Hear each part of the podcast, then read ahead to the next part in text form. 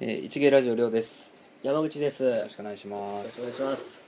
えっ、と今回は環境について真面目な話を環境についてね、専門家じゃないんですけど、そういう業務をしているもんですから、はいはいはい最近の情勢について、環境情勢環境情それ日本の世界の勢。もう何でも何でも話せる。おおそらく。よよ ろしくお願いしますろしくお願いします。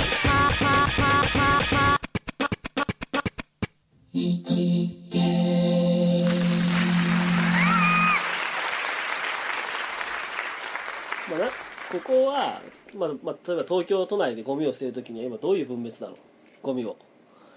結構緩い方だと思うんですけど、うんまあ、燃えるゴミ燃えん燃えるゴミと、うん。まあ、燃えないゴミって言ってもあの鉄板とか、うん。あのなんすか革靴とか、うんまあ、そういうものなので、うん別にプラスチックのそのラベルとかだったら全然燃えるゴミとして捨てれるうん。っていう分別とあとはまあ、うんペット缶、うん。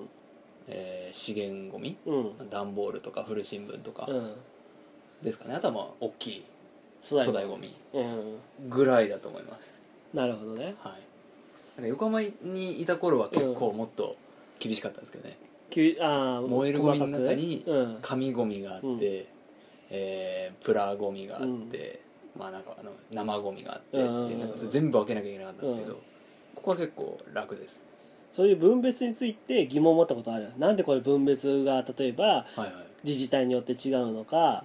これはなんで燃えるのかなとかこれはなんで燃えないのかなとかさ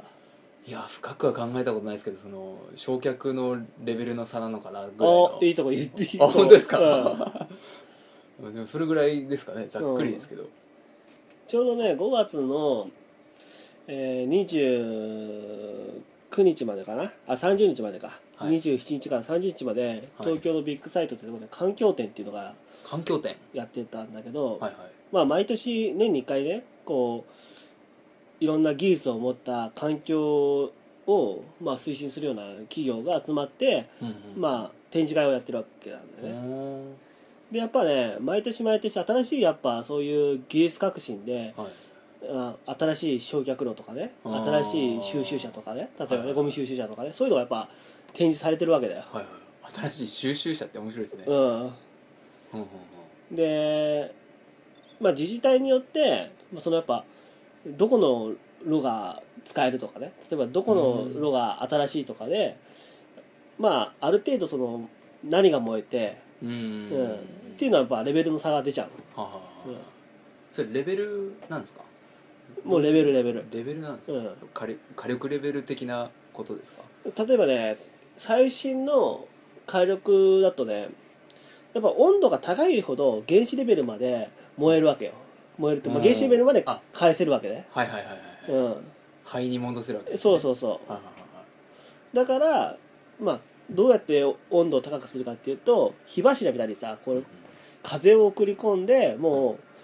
う火が竜巻みたいにこう起こすようなね、うほん、そういう風にしてう、はいもう燃やす威力を保つみたいな、まうんうんうんうんうんあ、そういうのはどんどんどんどんこう技術的に、まあ、とにかく大容量をはいもう高温で焼こうみたいなうーんそういう技術とかがねそう原料ではないですねオイルの質とかじゃなくて風の当て方とかそっちの方が大事なんですか、まあそれは焼却炉のその発明している会社によってまたいろいろとああそうか理論が違うんです違ね、うんだけど、はいまあ、全体的にまあざっくり言うと、まあ、そういうようなうんうんす説明が多かっうんた、ううんん、でゴミっていうのは結局分別すればはい資源なんだよはいはいはいこれはまあ間違いなくうんうんて、例えばみんなが飲んでいるペットボトルって、うんうんうんこのペットっていうのがはい PET っていうねはいはいこれは何かっていうと樹脂うんうんまあみんな多分プラスチックっていう言葉がうんうんうん頭にこうすぐ来ると思うんだけど、そうですねプラスチックは資源でしょとか、うんうんそういうのは分かると思うんだけど、はい細かく言うと、はいはいまあ樹脂っていう中のプラスチックなわけよ、うんうんうんだからピペットとかねいうのはは PET っていう種類種類の樹脂なわけよ、はいはいはいあとは ABS っていうまあ結構ねまあこれは可変性が高い樹脂なんだけど、だからいろんな形に作り変えやすいうんうんうんだから複雑な形状のものを作りやすいはい樹脂だったりするのね、はいで ABS とかねはいあとオレフェン系とかいうのうがんこう入ってるとちょっと、まあ、有害物質が出やすいとか、まあ、うんいろいろとこの樹脂の種類にもいろいろあるんだけれども、はいまあ、なるべく分別してこの樹脂しか入ってませんよっていうレレベルまでいくとはいう資源として売りやすいわけよーんで資源として売れやすいってことは資源として使いやすいから資源として、うん、じゃあこれはじゃあこういう例えば服だったらまあ再生できるよねとかね、もっとあこれこれだけ質のいい樹脂だったらもう一度同じようにうんうんペットボトルからペットボトルに作り変えられるよねとか、うんうんまあ、そういうようなことをするわけよ、はいはいはいまあ、だから分別に対しては例えば一つはあの自治体のレベルっていうのは高速そういう火力発電所を兼ね備えたあ火力発電所ってその火力を使ったあのゴミ焼却量を持ったね、はいえー施設を持っているかっていうのとはいその自治体のまあ市長とかね、まあ、町長さんのレベルがね高くてはいなるべくこう分別してうん再利用しましょうよとかねはいはいはいそういうのは、まあ、厳しかったりするわけよただ横浜市はどっちかっていうとそういうレベルが高いだと思う市長の考えるところのレベルがうねんなるほどうんあそうかそうかうん、でそこはもう市長というかそのトップの人間の、うんまあ、簡単に言えば好みうんになってくるんね、そあじゃあ別にどこの焼却炉でも、あのうんペットボトルだったらあのラベル今剥がすじゃないですかうラベル剥がすねで剥がさなくてもうんできるはできるんですね一応できるはできただ剥がした方がその純度の高い、まあ、ペットがるうんと取れるっていうか、まあ、まとめられやすいからそうそうそうなぜ剥がすかっていうとさっきの入った話に戻るんだけど、はいペットボトルの容器とキはいはいャはいップとラベルではいはい素材が違うんだよ、なるほどうんこんな書いてありますよねそキャップラベルはプラううんプラ、えーペットボボトルはペット、そうで PET なのボ PT トルははいはいでラベルには色がついてるでしょはいはいでもそのラベルを外せば色のついてない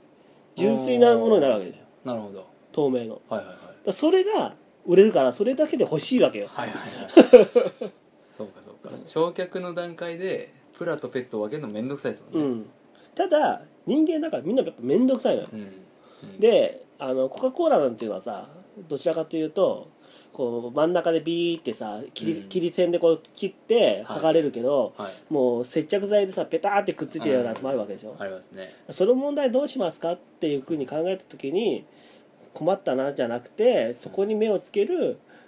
ゴミの、まあ、中間処理場を開発する会社があるわけねなるほどね でうちだったらいいですよ引き取りますよとはいはいはいはいでどうやって、まあ、例えばねあの分別するんですかってなったら、もうじゃあユーザーに分別させるのはむずあの面倒くさいからいいですと、うちが粉々にね、うんうんうんあの砕いて、うんそう風で今度、その粉々を吹き飛ばして、うんうん軽いラベルだけはあーこの風レベルで吹き飛んでこっちに分別されますよとかね、はいはいはいはいなんかありますねあのこ米の重みから飛ばすう、とかなんかああいうんのでそうそううそ、はいはいはいうまあ、そういうのが展示されてて、まあ、最新の、まあ、技術でここまでできてますよとかね面白いそれ実演やってるわけですよねそうそうそうやってんだよ面白いだからね結構面白いのようん環境展とかね行くとあじゃあその技術が進化しきってしまったら、うんゴミの分別がなくなるわけですねごユーザー的にうんは、うんゴミをねみんなねもう多分知らない人はね、もうあと何年でうんゴミの,、えーあの収集場っていうか、まあ、最終処分場って言い方するんだけど、専門的に言うと、まあ、埋め立てだよね、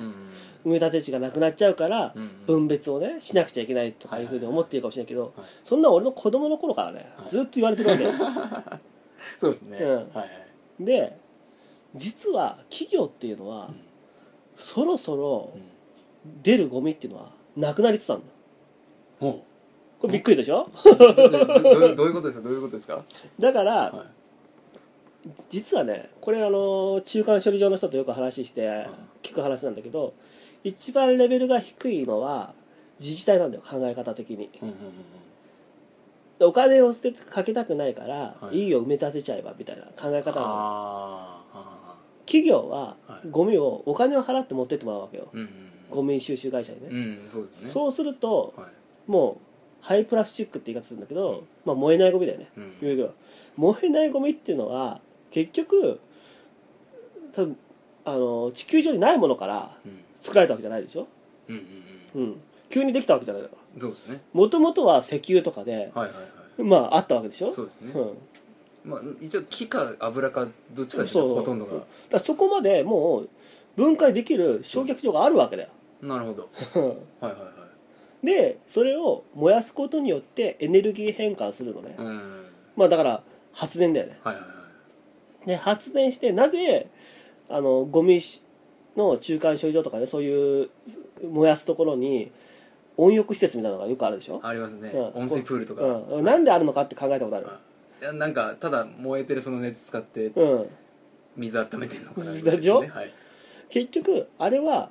ゴミを熱利用してリサイクルしてますよっていう考え方なうのんで、はいだからその温浴施設でリサイクルするんだけど、うんそのリサイクルの仕方をまあリサイクル用語っていうのがあるんだよほうサーマルリサイクルって言い方するんだよねサーマル、ねうん熱熱利用、はいうん、だからあの自治体とか企業とかははいあのリサイクルしてますよっていうお墨付けをもらえるわけね、はいはいはいはいうちは単純にそう埋め立ててるよりは企業イメージとか、うんまあ、自治体のイメージもいいわけだから、はいはい本来はただただのリサイクルってところをごまかしてんだけど、うんうんマテリアルリサイクルっていうのが一番いいリサイクルでう、んマテリアルリサイクルってのは何かっていうとペットボトルで出たゴミをまたペットボトルに使うとかうんうね、んもうそれをそのまま使うっていううんイメージ、でサーマルっていうのはだからさっき言ったその熱に燃やして、うんエネルギー変換して、はいはいえーエネルギーとして使ってますよっていうリサイクル、はいはいあとはちょっとまあ俺もあまり詳しくないんだけどケミカルリサイクルっていうのもあって、まあ例えば、えー原子レベルまで落としたやつを、えーまた燃えやすい素材にねこう、うん凝縮させて、はいあはいのまあ、ペレットっていう言い方の固形燃料化して、うーんまあ、ペレットストーブとか、まあはいはいはい企業としてのまああなんか聞いたことあるんだそれはいうんに使うっていうのもあるのね、はいはいうんうんうんなるほどねでここで不思議に思うのがはいあの燃やすでしょお願いしますゴミをはいじゃあ燃えかすどうすんだって話なんでしょうんうん燃えかすが出てんだからゴミ企業ゴミゼロって言えねえだろって話が思うでしょ、まあとこだからこれねまたゴミをはい燃えかすも、まあ、露伴剤って言い方するんだけどはい道路の素材として使えるわけよああなるほどね固めてねはいはいはい最近あの公園とかもあのふかふかのさ、うんちょっとあのありますねうん、あるでしょ、はい樹脂製っていうかなんか、はい赤赤いっていうかなんかうんはいあとこのベンチはペットボトルでできてますとかあるでしょ、うんありますね まあ、そういうのもそういうふうに使い方やり方してるリサイクルしてるとあーなるほどね、思う全然形を変えて別のものとしてうん、うん、生まれ変わってまあ要は捨てるものはない状態でそ繰り返していくわけでう繰すねり返していくのねでもそっちの方が手間なんですかもうペットボトルからペットボトルのがうんもちろん楽なわけですよね、いや実はペットボトルからペットボトルに使う方が金がかかるはだからここはやっぱ企業としてのどこまで、まあそあの環境としてはいはいはい配慮するかなんだけど結局一般的な市民もまあリサイクルって言葉しか聞かないから、んそれがねいやいやマテリアルなのサーマルなのサーマルだったらそれ多分燃やしてね、うん熱利用してるけどん CO2 はねあ の火力発電所と同じようにね排出してるでしょって言える人はいないわけよはいはいはいそこまでのレベルの人はねそうですねはいはい俺なんかそういう見方はしちゃうんだけど、は業務上それ嫌だなそんな、そんなこと言うやつ嫌だなうんでしょ本来はマテリアルリサイク ルで、はい破砕って言って、うんまあ、粉々にしたやつをそのまままたあの成形工場に入れて、うん樹脂あの原料として入れてパタペットボトルできるっていうのが一番いいんだけど、そうですねうんでも実はそれには何回も、まあ、例えばなかなかそのマテリアルリサイクルができる施設がそこまでいっぱい日本にはないからね、うんうん輸送して、うんまあ、ガソリン使ってとか、うんそういうコストを考えていくといや燃やしまえよと。そうなっちゃう、なっちゃうわけよはいはいはい、そうか、うん燃やしてカスを埋めて終わりそうそうそううーんその埋めたカスは自然に帰るような状態で捨てられてるんですか埋めたカスはあの最終処分場に行くってそう埋め立てだってですよはいね、まあ、最低限自然に帰るような形までまあやってうんう埋んめてんのか、うんそれとももう途中で切り上げて、うんまあこれ残るだろうけどまあいっかってこあのね今の日本は残念ながらあのただ埋め立て自然に帰るっていう考え方はできないんだようねあなぜかっていうと、は土壌汚染っていう問題を、あはいすごくやっぱり最近クローズアップして土壌汚染すると結局そこの土に染み込んだ、うんあの液体とかね、うんがややがて川にねこう染み出して、まあ、昔ねやっぱり公害が発生したのはそこからまあ、そうだねうんうん川崎病だとか痛い痛い病とかね、うんまあ、えー、と水銀とかが出たっていうことがあったから、はいやっぱ土壌汚染に対してすごく自治体っていうのが厳しいから、う管理型埋め立て埋め立てって言い方するんだけど、んうんもうコンクリで固めたりあーしてあーもう絶対に染み出せます染み出しませんよっていうふうにするはいかビニール状にまずこう埋め立て地を大きくかぶせてうんそのビニールを少しまああのーなんていうのフロートっていうのかちょっと水をこう集めるような形にする、うんうんうん、あのペットボトルにさやかんか水入れる時にさ、はいはいあの中小さいやついるでしょ、ねここうん、ああいう形にして水を一点に集めてそれを、まあ、ろ過していくとかね、はあはあはあはあはうん、だかあなるほどらそこまでしてだからこれは原子力のあの瓦礫とかもこういう形だったと思うよ、うんんんんん原子力はそうですね、うんあれはもうどうしようもないですもんね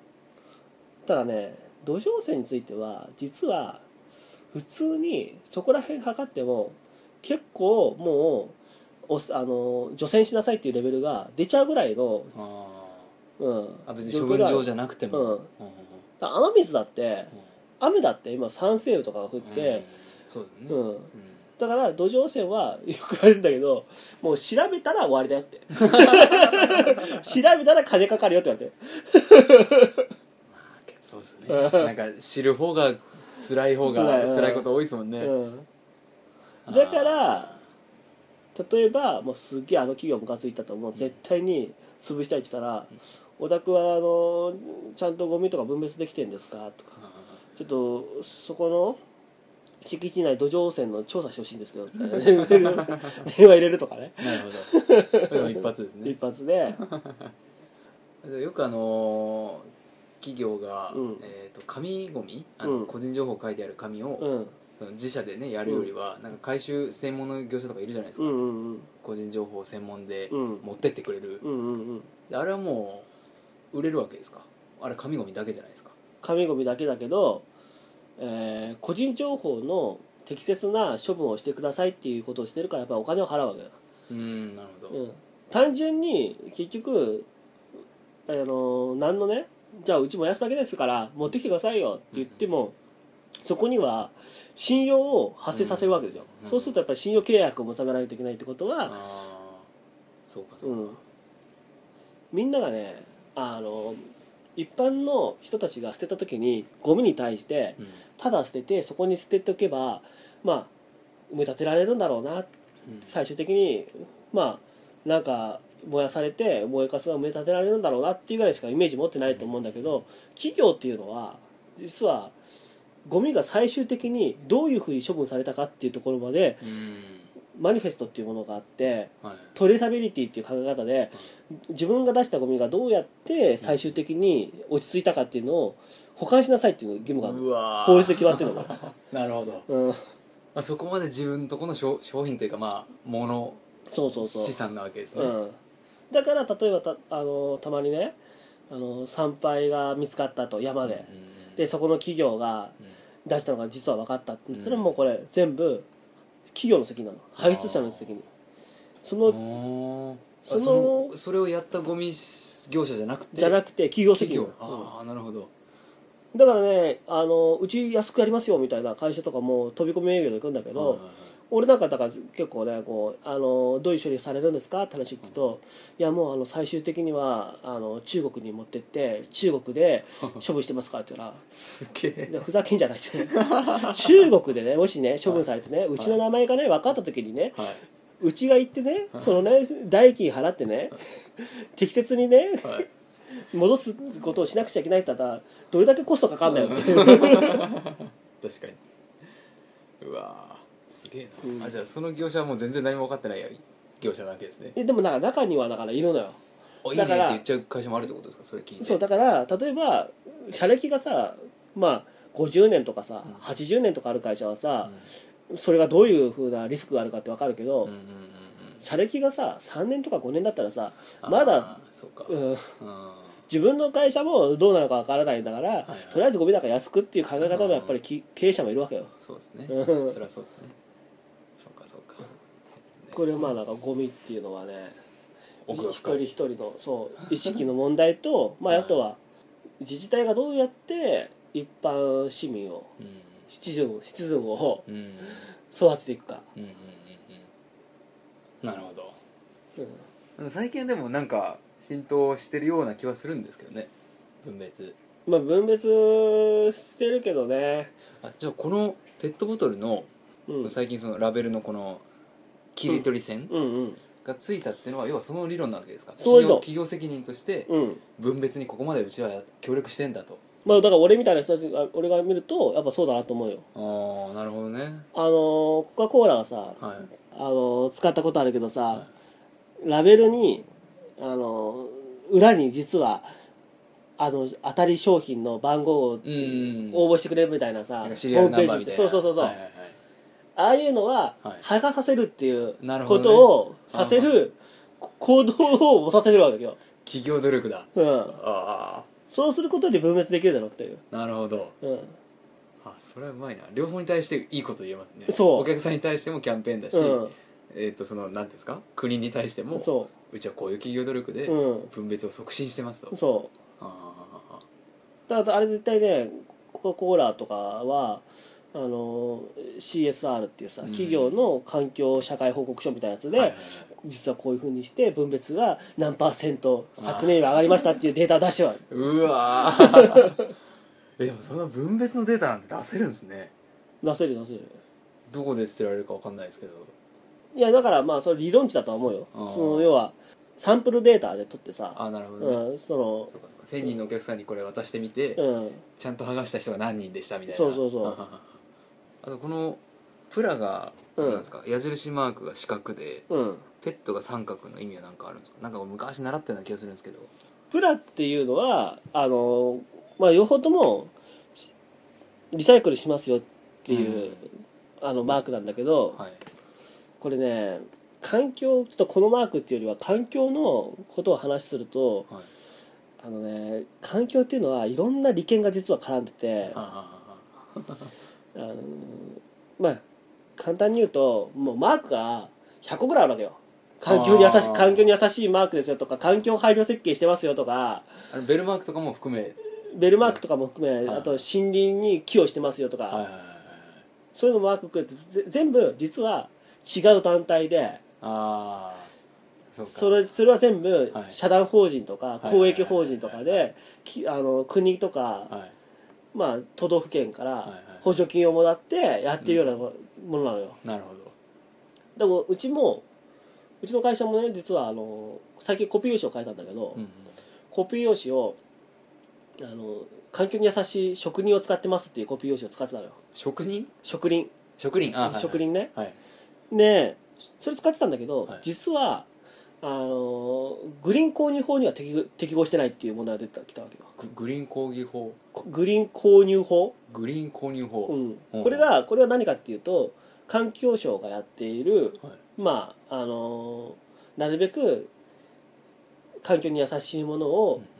使っている製品を買いなさいっていう取り組みなんだけど、うん結局企業が自分のところで出しているじ植林を使ってて、えー無駄な木の伐採はしてないんですよっていうのを買っててもじゃあそれはそういうイメージだけども環境省がお墨付きを与えたのかっていう問題があってめんどそれくせえダメなのでそうかそれに対して はいどれだけあの1年間で使ったかっていう報告をするときにじゃあグリーン購入法に適合したコピー用紙を何パーセント使いましたっていう報告をしなくちゃいけなくてあーそれには何でもかんでもいいココピー用紙を使っちゃダメなのよね、あーめんどくさいですね、うんまあ、なかなかね一般の人はそこまでね、うんその携わってる部署の人はまだ勉強してるかもしれないですけど、うん普通に働いてる人だったら、うん、ねでまあ無駄なコピーをするかしないかぐらいは考えますけどそうその紙自体がどうこうまでは思わないでしょ、思わないですねあちょっとねこれを機にうん、全員皆さんなそれ何見たらいいですかそのコピー用紙の中に書いてあるんですかマークがコピー用紙のところにねマークは実は書いてないんですないねんです カタログなんですよこれアスクル の、カタログか、うん、カタログをチェックまあ自分もねちょっと興味を持って持ってまあでも聞いてたらなんか楽しい感じはしますね楽しいいでしょろいろできんだなってうん感じですはいということでありがとうございましたありがとうございました